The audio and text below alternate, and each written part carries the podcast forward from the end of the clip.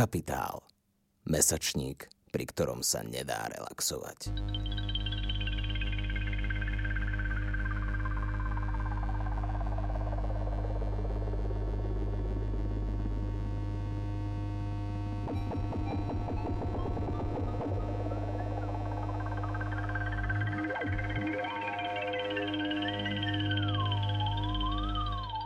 Dobrý deň a vítam vás pri prvej epizóde ekologického podcastu Klimax, a teda prvej epizóde v roku 2021.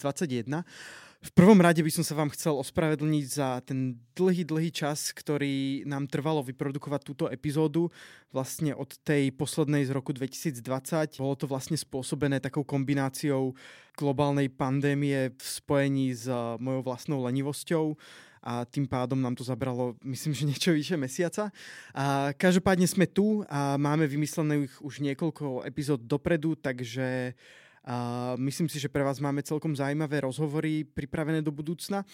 No a ja sa veľmi teším z toho prvého, ktorým vlastne začneme už dnes, priamo touto epizódou, pretože je to vlastne téma, ktorej som sa chcel už dl- dlhšie venovať a je vlastne spôsobená tým, že mám taký pocit, že keď sa venujeme klimatickej kríze, alebo hoci kto sa jej venuje v rozhovoroch, článkoch a podobne, tak myslím, že sa tá téma veľmi často rozoberá hlavne z prírodovedného hľadiska. A teda na rozhovory sú pozývaní klimatológovia, úplne najviac zo všetkých a má to akože svoje rácio, má to, má to nejaké dôvody, prečo to tak je a tí ľudia sú schopní ozrejmiť nám istú časť tej klimatickej krízy a hlavne teda tie dopady, to, čo na nás najviac, akože, ako sa to bude prejavovať, uh, zmena teda klímy globálnej a ako to dopadne na naše životy. Avšak myslím si, že oveľa Zaujímavejšie je pozrieť sa na tú tému z tej sociálnej stránky a teda vlastne prečo sme sa ocitli ako spoločnosť v takých veľkých problémoch a vlastne ako sme sa do nich dostali. Ako je možné, že naša spoločnosť bola schopná dostať sa do tohto bodu, kedy v podstate už čelíme pomaly, dalo by sa povedať, až vyhnutiu.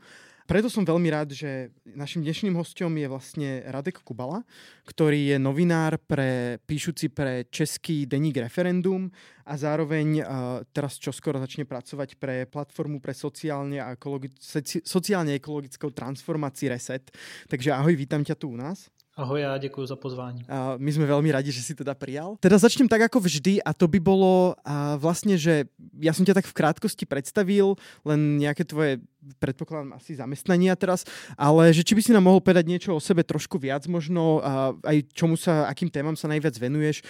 možno tak aj vo voľnom čase, po prípade nejak aktivisticky, lebo viem, že si aj aktivista popri tom všetkom, tak či by si nám mohol toto o sebe prezradiť na začiatok? Ahoj, takže já se tématu klimatické krize věnuju už nějakých 6 let. Začínal jsem jako dobrovolník v místní skupině Hnutí Duha Brno, skrze kterou jsem se dostal i právě k tématu klimatu, skrze účast v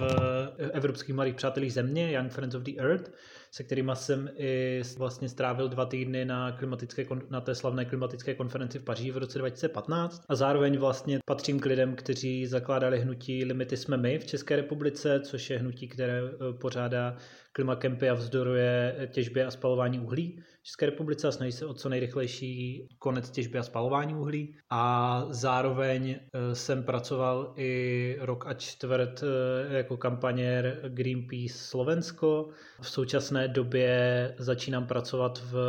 organizaci Reset, platformě pro sociálně ekologickou transformaci, kde se budu věnovat vlastně tématu klimatické spravedlnosti. Po celou tu dobu, těch šest let, těch posledních pět let jsem zároveň i psal a živil se jako novinář eh, pro deník referendum, kde jsem se věnoval právě zejména tématům ekologické a klimatické krize a, a konci fosilních paliv. Takže dá se říct, že tomu tématu se věnuju poměrně intenzivně posledních, posledních šest let. Hej, hej, presne tak. To je téma, ktor- ku ktorej sa určite dostaneme,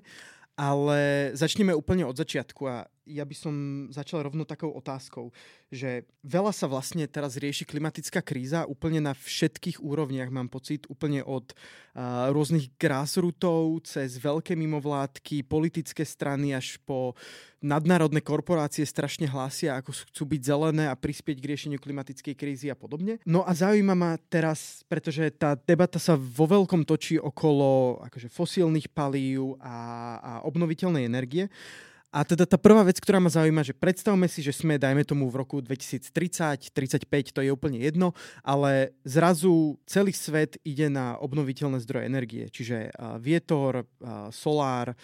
možno nejaké rieky. Bude to stačiť a zachrání nás toto od těch nejhorších dopadů klimatické krízy? Vlastně na začátek je potřeba říct, že ta krize není jenom klimatická, ale obecně ekologická. V podstatě v to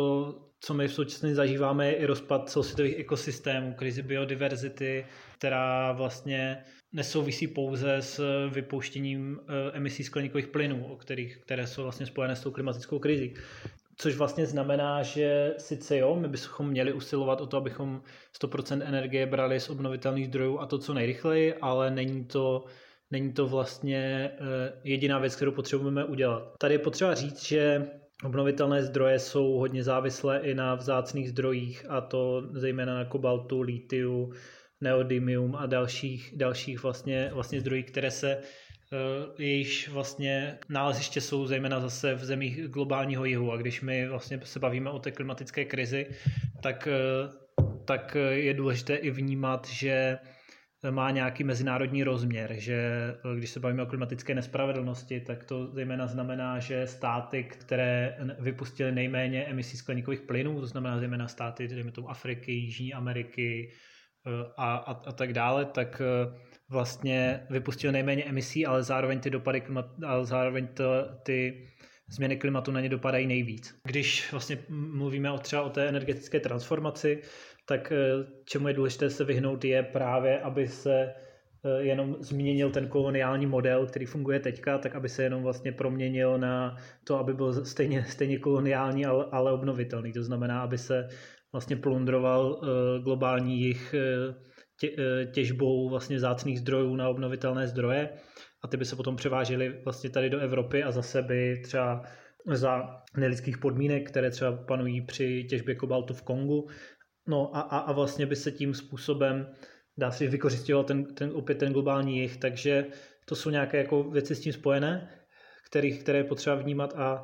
které je vlastně, když se na to nedíváme čistě z toho přírodovědného hlediska, že potřebujeme 100% obnovitelné, eh,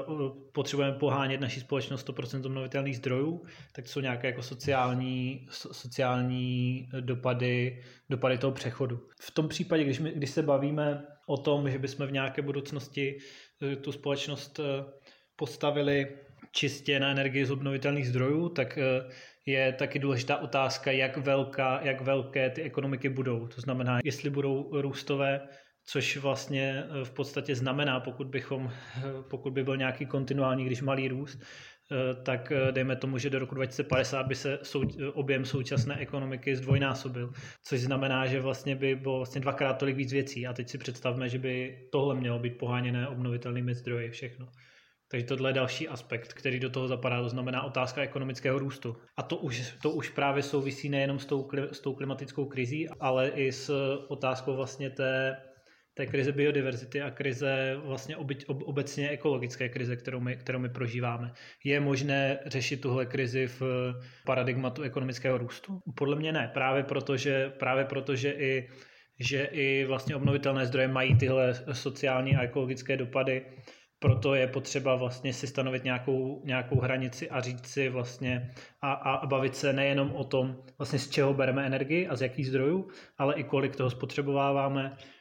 jestli je dobré vlastně nadále počítat s tím, že ta společnost bude závislá na nějaké jako extenzivní a masivní spotřebě a na konzumu, a nebo jestli se budeme bavit o nějakém, o nějakém mm, o přechodu k nějakému modelu ekonomiky, který vlastně e, nebude závislý na ekonomickém růstu, protože v současnosti, když zastavíme, nebo kdybychom chtěli zpomalit nějakým způsobem ekonomický růst, tak to má zase nějaké velké sociální dopady, ale vlastně bychom měli směřovat tou transformací ke společnosti, která nebude závislá na ekonomickém růstu a která bude nějakým způsobem udržitelná. Dobrý model k tomu je například model e, koblihové ekonomiky, který představila ekonomka Kate Ravor, teďka nedávno to vyšlo v překladu do češtiny. A ona vlastně říká, že bychom měli na tou společnosti uvažovat jako nad eh, takovým tím, takovou tou koblihou s tou dírou uprostřed, vlastně, která má dvě, dvě hranice. Že jedna je hranice ekologická, to znamená, to jsou nějaké nějaké eh, limity té planety, které bychom neměli překračovat a potom je Eh,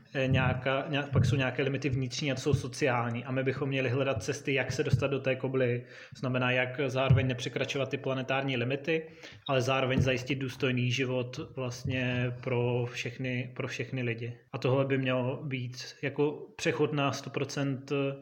eh, energie z obnovitelných zdrojů je toho součástí,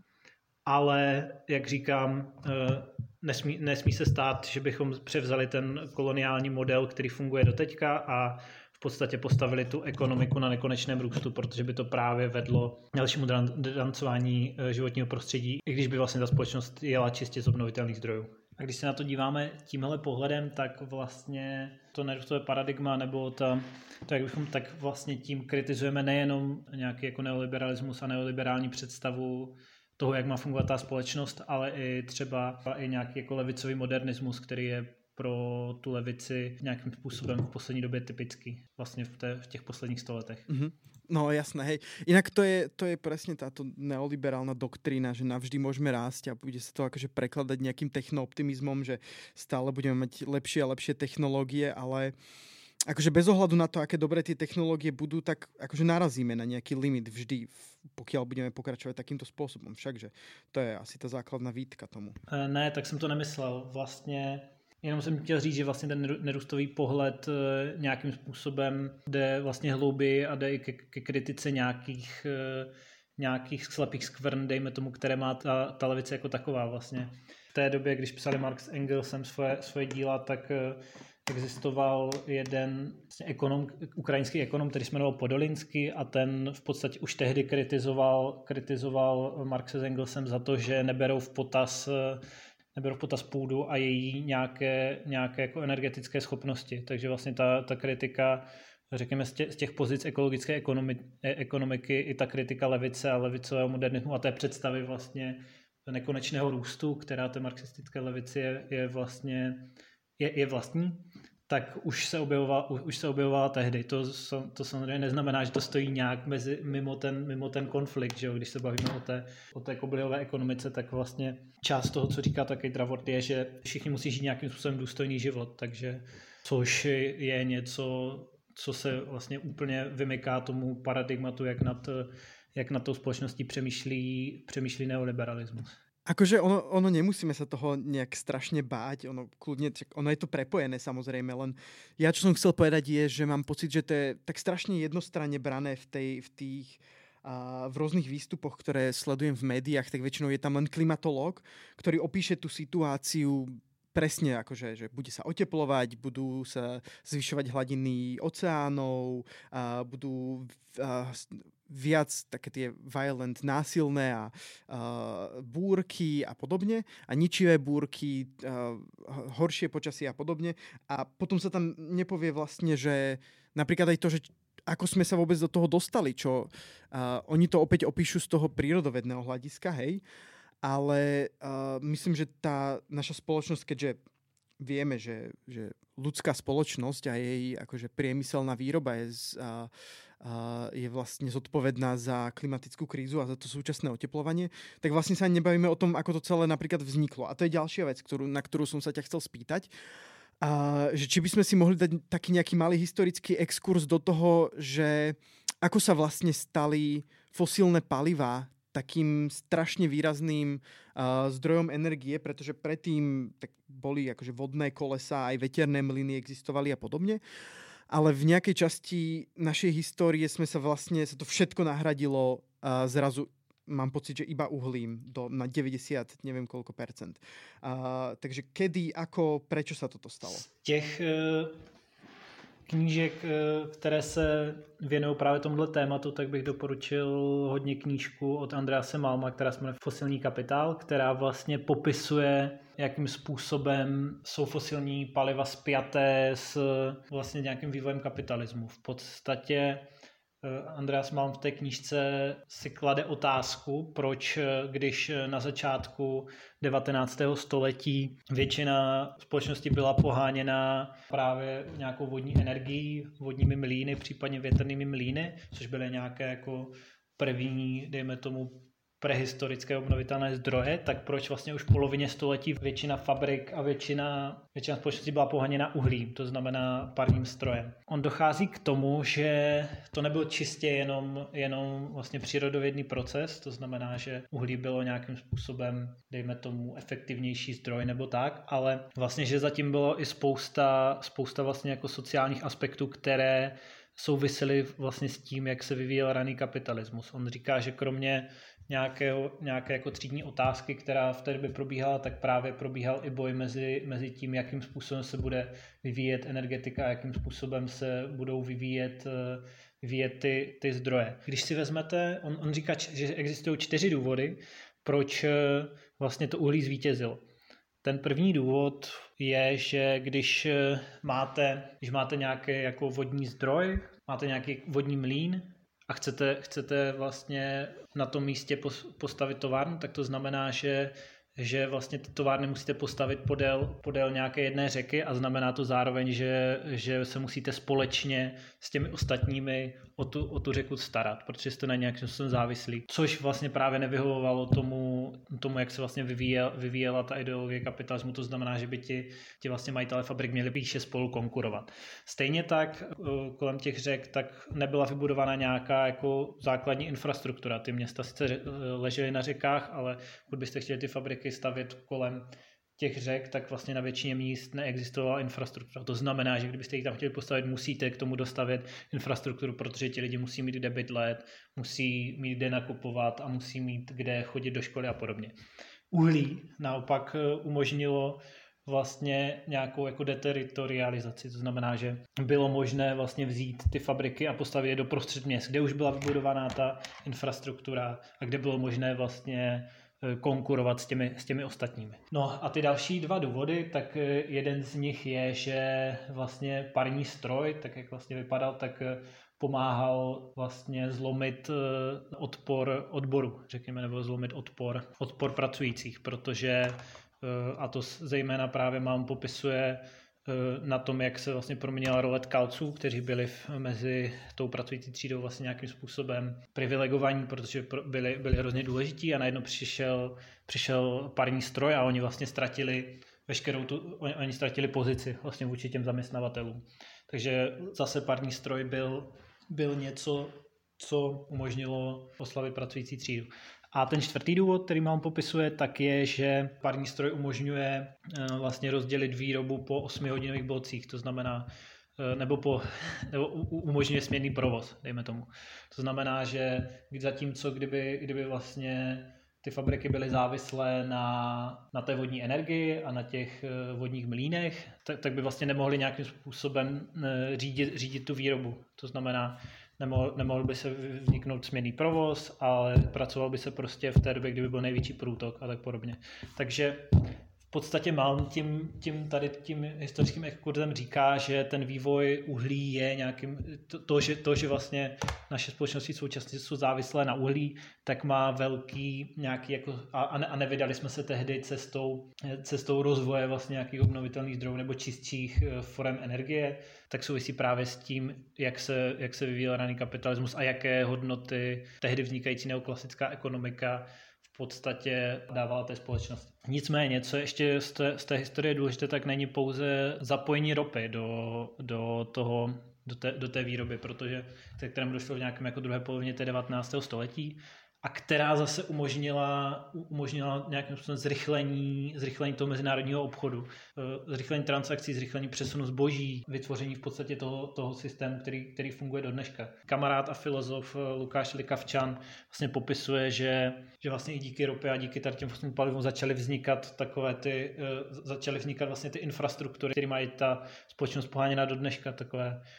vlastně jako ropovody a, a co, co nějakým způsobem je přilípnuté na tu planetu a pomáhá vlastně udržet celý ten kód, tak vlastně eh, začal vznikat zejména díky, díky objevu a díky, díky, díky využití ropy. Takže to si myslím, že to, to jsou takové jako dva hlavní, hlavní vlastně předpoklady rozvoje toho, toho, toho jako fosilního kapitalismu, ve kterém, ve kterém žijeme dneska. A, a už jak jsme se, se o tom tady bavíme, tak vlastně jde vidět, že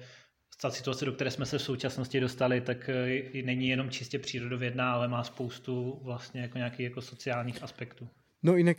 zrovna ako si spomínal toho Malma, ten uh, fosilný kapitál, tak ja práve teraz tú knihu čítam, som niekde v polovici a musím povedať, že je tam veľmi zaujímavá vlastne pre mňa jedna, ča- alebo jedna z tých téz, ktoré si mimochodom aj spomenul, uh, je, že mi vlastne nabúrala úplne pohľad na jeden aspekt toho vlastne, akú, ako veľmi využívané bolo uhlie a to bolo v tom, že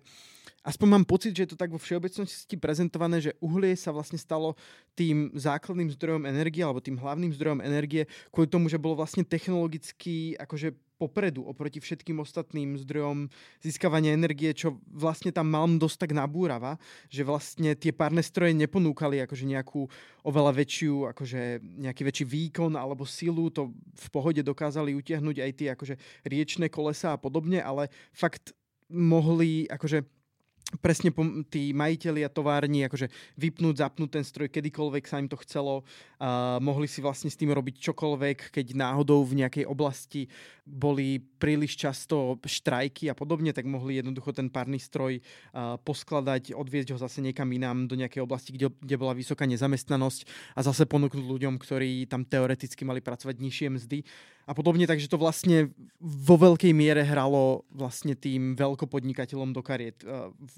Mám pocit asi vo všetkých aspektoch. Ja by som sa chcel ešte na jednu tému teda pobaviť a to už sme tu spomínali. Aj ty už si to trošičku načal a myslím, že teraz je ten čas, aby sme sa tomu povenovali hlbšie a to bude vlastne tá sociálna a po prípade environmentálna alebo ekologická transformácia. To je teda vec, na ktorej vy chcete teda začať pracovať s resetom. Tak nám možno skús predstaviť, že čo to vlastne čo to vôbec znamená. Uh, to je vlastne termín, ktorý sa v zahraničí používa just transition, predpokladám. Či je tam nějaký rozdíl? Když mluvíme o sociálně ekologické transformaci, tak se vlastně bavíme o nějakém přechodu právě k novému modelu ekonomiky, který nebude závislý jednak na spalování fosilních paliv, ale zároveň nebude mít takové dopady na životní prostředí, jako má, jako má ten současný. O tom už jsme se vlastně bavili, že součástí toho je třeba i nějaká jako kritika ekonomického růstu a, a tak dále. E, vlastně to, o co usiluje ta sociálně ekologická transformace, tak je, tak je vlastně pro transformací, která vytvoří vlastně lepší svět, než v jakém žijeme v současnosti. Svět, ve kterém v podstatě budeme mít víc volného času, protože se nebude tolik pracovat, protože právě ta společnost nebude závislá na ekonomickém růstu. Společnost, ve které vlastně všichni máme právo na to, na to dýchat čistý vzduch, jíst zdravé potraviny, a máme přístup vlastně k levným anebo zdarma veřejným službám, jako je, jako je kvalitní zdravotnictví, školství, hromadná doprava. V podstatě ono se to často vlastně, ta klimatická krize se pojímá jako nějaká hrozba, jako něco, co tu společnost v podstatě devastuje a často o tom i tak způsobem mluví, ale my se na to snažíme právě i v Resetu dívat eh, dívat jako na příležitost proměnit tu společnost tak, aby vlastně fungovala líp než doteďka. Součástí toho je právě eh, takzvaná spravedlivá transformace, to znamená, a to je teďka v současnosti hrozně důležitá věc, protože řekněme to, že se ta společnost musí změnit eh, kvůli, kvůli tomu, že prožíváme nějakou klimatickou a obecně ekologickou krizi, tak to už je nějaké jako sdílené vědomí. To znamená, Evropská unie že přišla se zelenou dohodou. To znamená, že, že vlastně ta transformace už se nějakým způsobem děje, ale právě, co je strašně důležité zajistit, je, aby ta transformace nedopadla na ty nejchudší v téhle společnosti. Typickým příkladem může být eh, může být Francie a vznik hnutí žlutých vest, které vzniklo právě tím, že Emmanuel Macron na jednu stranu snižoval daně bohatým a na druhou a, a na druhou se vlastně snažil tu ekologickou krizi řešit tím, že zvýšil cenu pohonných hmot, což v podstatě naštvalo, z dobrých důvodů naštvalo lidi, kteří žijou mimo města a jsou, za, a, a jsou vlastně závislí závislí eh, na těch autech, protože mimo jiné neoliberální politika a politika škrtů jim vzala v podstatě nějakou jako možnost ve, veřejné dopravy. Takže to je nějaký jako typický příklad toho, jak to nedělat, tu, tu, tu transformaci v současnosti, a o tom se jako hodně diskutuje, a je to i diskuze na Slovensku a teďka i v České republice, ale bude to vlastně klíčová otázka těch nadcházejících let, také nějaká transformace uhelných regionů, že v České republice, v České republice je to Ústecko, Sokolovsko nebo, nebo Karvinsko a e, na Slovensku je to třeba Horní Nitra. A vlastně v e, Evropské unii vznikl takzvaný Fond spravedlivé transformace, který, který má právě jako pomoc těm regionům zbavit se závislosti na uhlí a, a zbavit se závislosti tamnějších ekonomik na uhlí které jsou na tom jako silně závislé. Už teďka vidíme, že, že jako část těch peněz, tak jak se to jako tvoří, tak by měla jít eh, vlastně právě těm velkým korporacím, které tam tu, tu krizi v těch regionech způsobily. To znamená zejména těch, těch energetických firm. Vlastně to co, my, to, co my říkáme a o co se vlastně snažíme, máme projekt na spravedlivou transformaci, je, je říkat, že vlastně ta transformace se má dít podle toho tak, jak jednak jak chtějí ty lidi, které, ti lidi, kteří v tom regionu žijou, kteří roky byli nějakým způsobem vykořišťováni těma, těma firmama, co tam, co tam, co tam fungují, které vlastně odváděly ty zisky, dejme tomu do daňových rájů, jako Pavel Tykač, který vlastně ty zisky z toho regionu odváděl na Kypr, případně na, obecně na svůj na svůj účet. A vlastně to, to co my vnímáme po spravedlivou transformací a snažíme se o to je právě, aby, aby vlastně byl slyšet hlas těch lidí a aby vlastně ty peníze nešly, nešly zase těm stejným lidem, kteří tam ty problémy způsobili, ale aby právě šel do vzniku, dejme tomu, nějakých jako zelených pracovních míst v těch regionech. To znamená pracovních míst, které nepřispívají k té, k té klimatické krizi. To znamená ať už se jedná o místa ve výrobě právě obnovitelných zdrojů, případně místa v nějakém, nějakém jako pečovatelském sektoru, případně práce na adaptaci té krajiny na klimatickou krizi a zvládání vlastně těch eh, problémů, které způsobila těžba a spalování uhlí vlastně v místě. Takže těch příležitostí je hodně, nicméně to a, a, o co, a co bude jako součást té naší práce v resetu a o co budeme snažit je právě zaměřit se, být vlastně ten, ten hlas, který v té, té transformaci, která už probíhá a je to sice na začátku, ale už nějak probíhá, tak je vlastně stát za to, aby se nedělo to, to co se vlastně stalo, stalo ve Francii. To znamená, aby, aby vlastně tu transformaci platili, platili ti nejchudší a, a, a, a, dopadala na nejchudší lidi v téhle společnosti, ale naopak, aby, za, aby tu transformaci zaplatili lidi, které, kteří, kteří tu klimatickou a obecně ekologickou krizi v první řadě způsobili. V České republice se bavíme prostě o o, o oligarchech, o, o, o oligarších, jako je třeba Pavel Tykač, Daniel Křetínský, Andrej Babiš, jeho náš premiér, nebo prostě Petr Kellner a to jsou lidi, kteří by podle nás měli právě platit za, eh, za, za, za tu transformaci. Mm-hmm. Uh, dobre, dobre, ja by som mal asi inak poslednú otázku na teba a bude asi trošku mimo tej, tej hlavnej témy. Ale teraz mi to napadlo, že sme vlastne doteraz, inak dosť ma to prekvapuje, ešte nemali žiadného hostia alebo hostku s limitou. A je možné, že ľudia na Slovensku niektorí ani vôbec nevedia, čo sú vlastne limity sme my. Tak som sa chcel spýtať možno, či by si nám mohol tak nejak v krátkosti predstaviť, čo to limity sú, čo už máte za sebou a možno nejakú, nejaké súčasné projekty, nejakú budúcnosť, ako to ty vidíš? Limity jsme my je hnutí, které vzniklo v roce 2015 na obranu obce Horní Řetín před zbouráním, protože tehdy se diskutovalo o tom, že se prolomí limity těžby v severních Čechách na dvou, na dvou vlastně uhelných dolech. A my jsme tehdy vlastně pomohli spustit eh, kampaň proti tomu, aby se ty limity těžby, které v České republice vznikly v roce 1991 a měly právě chránit vesnice před zbouráním, tak aby se, aby se prolamovaly. Vlastně v té kampani jsme byli částečně úspěšní. Podařilo se zachránit horní řetín, ale prolomily se limity na dole Bílina a my jsme potom uvažovali vlastně, co budeme dělat s tím, eh, co budeme s tou iniciativou dělat dál. A vlastně po konci, po konci té kampaně my jsme se hodně inspirovali německým hnutím Ende Gelände, které vlastně v té době v Německu pořádalo takzvané klimatické kempy spojené s eh, nenásilnou přímou akcí přímo vlastně proti eh, uhelné infrastruktuře a my jsme se vlastně jsme se rozhodli, že se pokusíme tenhle způsob vlastně dělání aktivismu přenést do České republiky a od, od té doby vlastně pořádáme pravidelně v České republice takzvané klimakempy, což jsou většinou, což je většinou týdenní akce, kterou provází nějaké vzdělávací eh, vzdělávací kurzy, workshopy a, a různé tréninky právě týkající se vlastně té, té klimatické krize. A je to takové místo, kde se kde se vlastně může to eh, klimatické hnutí potkávat třeba i s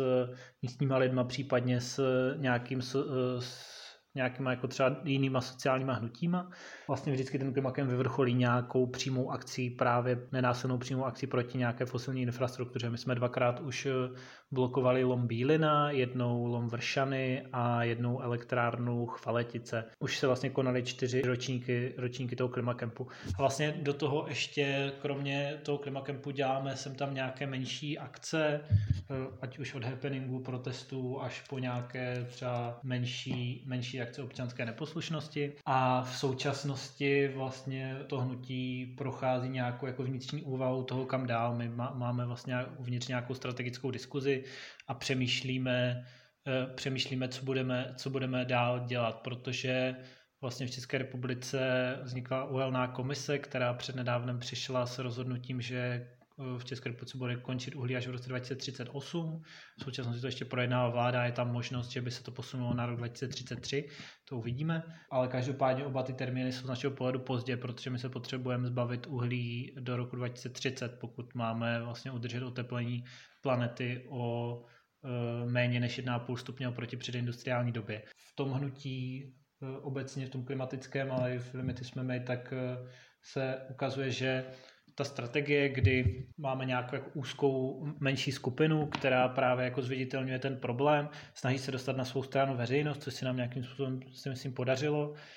takže se to přetaví vlastně v ten výsledek, že ti politici potom budou poslouchat, tak se ukázalo, že tady ta strategie vlastně ne, není úplně úspěšná, nebyla úspěšná ani v Německu, i v Německu vlastně pobí, probíhá podobná debata, protože oni tam taky mají ten uhelný phase-out, ten konec uhlí až v roce 2038. Takže vlastně to, nad čím v současnosti přemýšlíme, je, jak pokračovat dál, jakou strategii zvolit, jak upravit třeba naše vnitřní fungování a vnitřní struktury, tak, aby vlastně to, to hnutí rostlo a aby vlastně víc, víc a víc lidí se zapojovalo do, do činnosti toho hnutí. Jakou cestu zvolíme, to ještě nevím. Já osobně preferuju, aby jsme, aby jsme vlastně se víc, víc otevřeli té společnosti a víc začali a víc vlastně jako začali organizovat lidi na různých levelech, to znamená nejenom nejenom na tom, aby přijeli vlastně na Klimakem a, a dělali nějakou akci co, a, a chodili prostě na pléna, protože my fungujeme nějakým způsobem nehierarchicky, což je vlastně pro spoustu lidí eh, hodně vysoká hranice pro zapojení, ale vlastně já jako dost v té diskuzi eh, se snažím zastávat to, abychom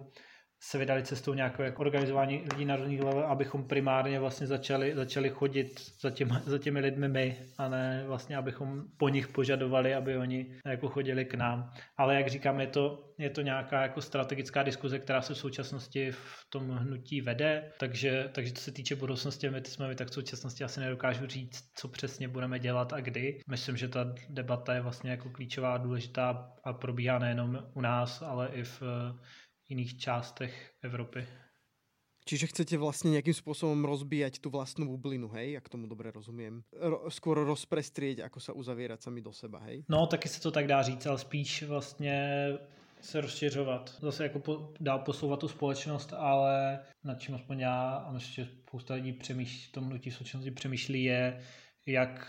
nebýt nadále tou jako úzkou skupinou v té společnosti, ale jak být vlastně větší, významnější a mít v té společnosti větší slovo a větší moc. Jasné, jasné, chápem. Dobre, ja si myslím, že asi by sme to mali už uťať v tomto momente. Každopádne ďakujem ti veľmi pekne ešte raz a maj sa pekne a určite sa vidíme a počujeme čoskoro. Počúvali ste Capitalx, podcast angažovaného mesačníka Kapitál, ktorého vznik podporila Rosa Luxemburg Stiftung zo zastúpení v Českej republike a Fond na podporu umenia. Viac článkov nájdete na webovej stránke www.kapital.noviny.sk, kde nás môžete podporiť napríklad objednaním predplatného, za čo vám vopred ďakujeme.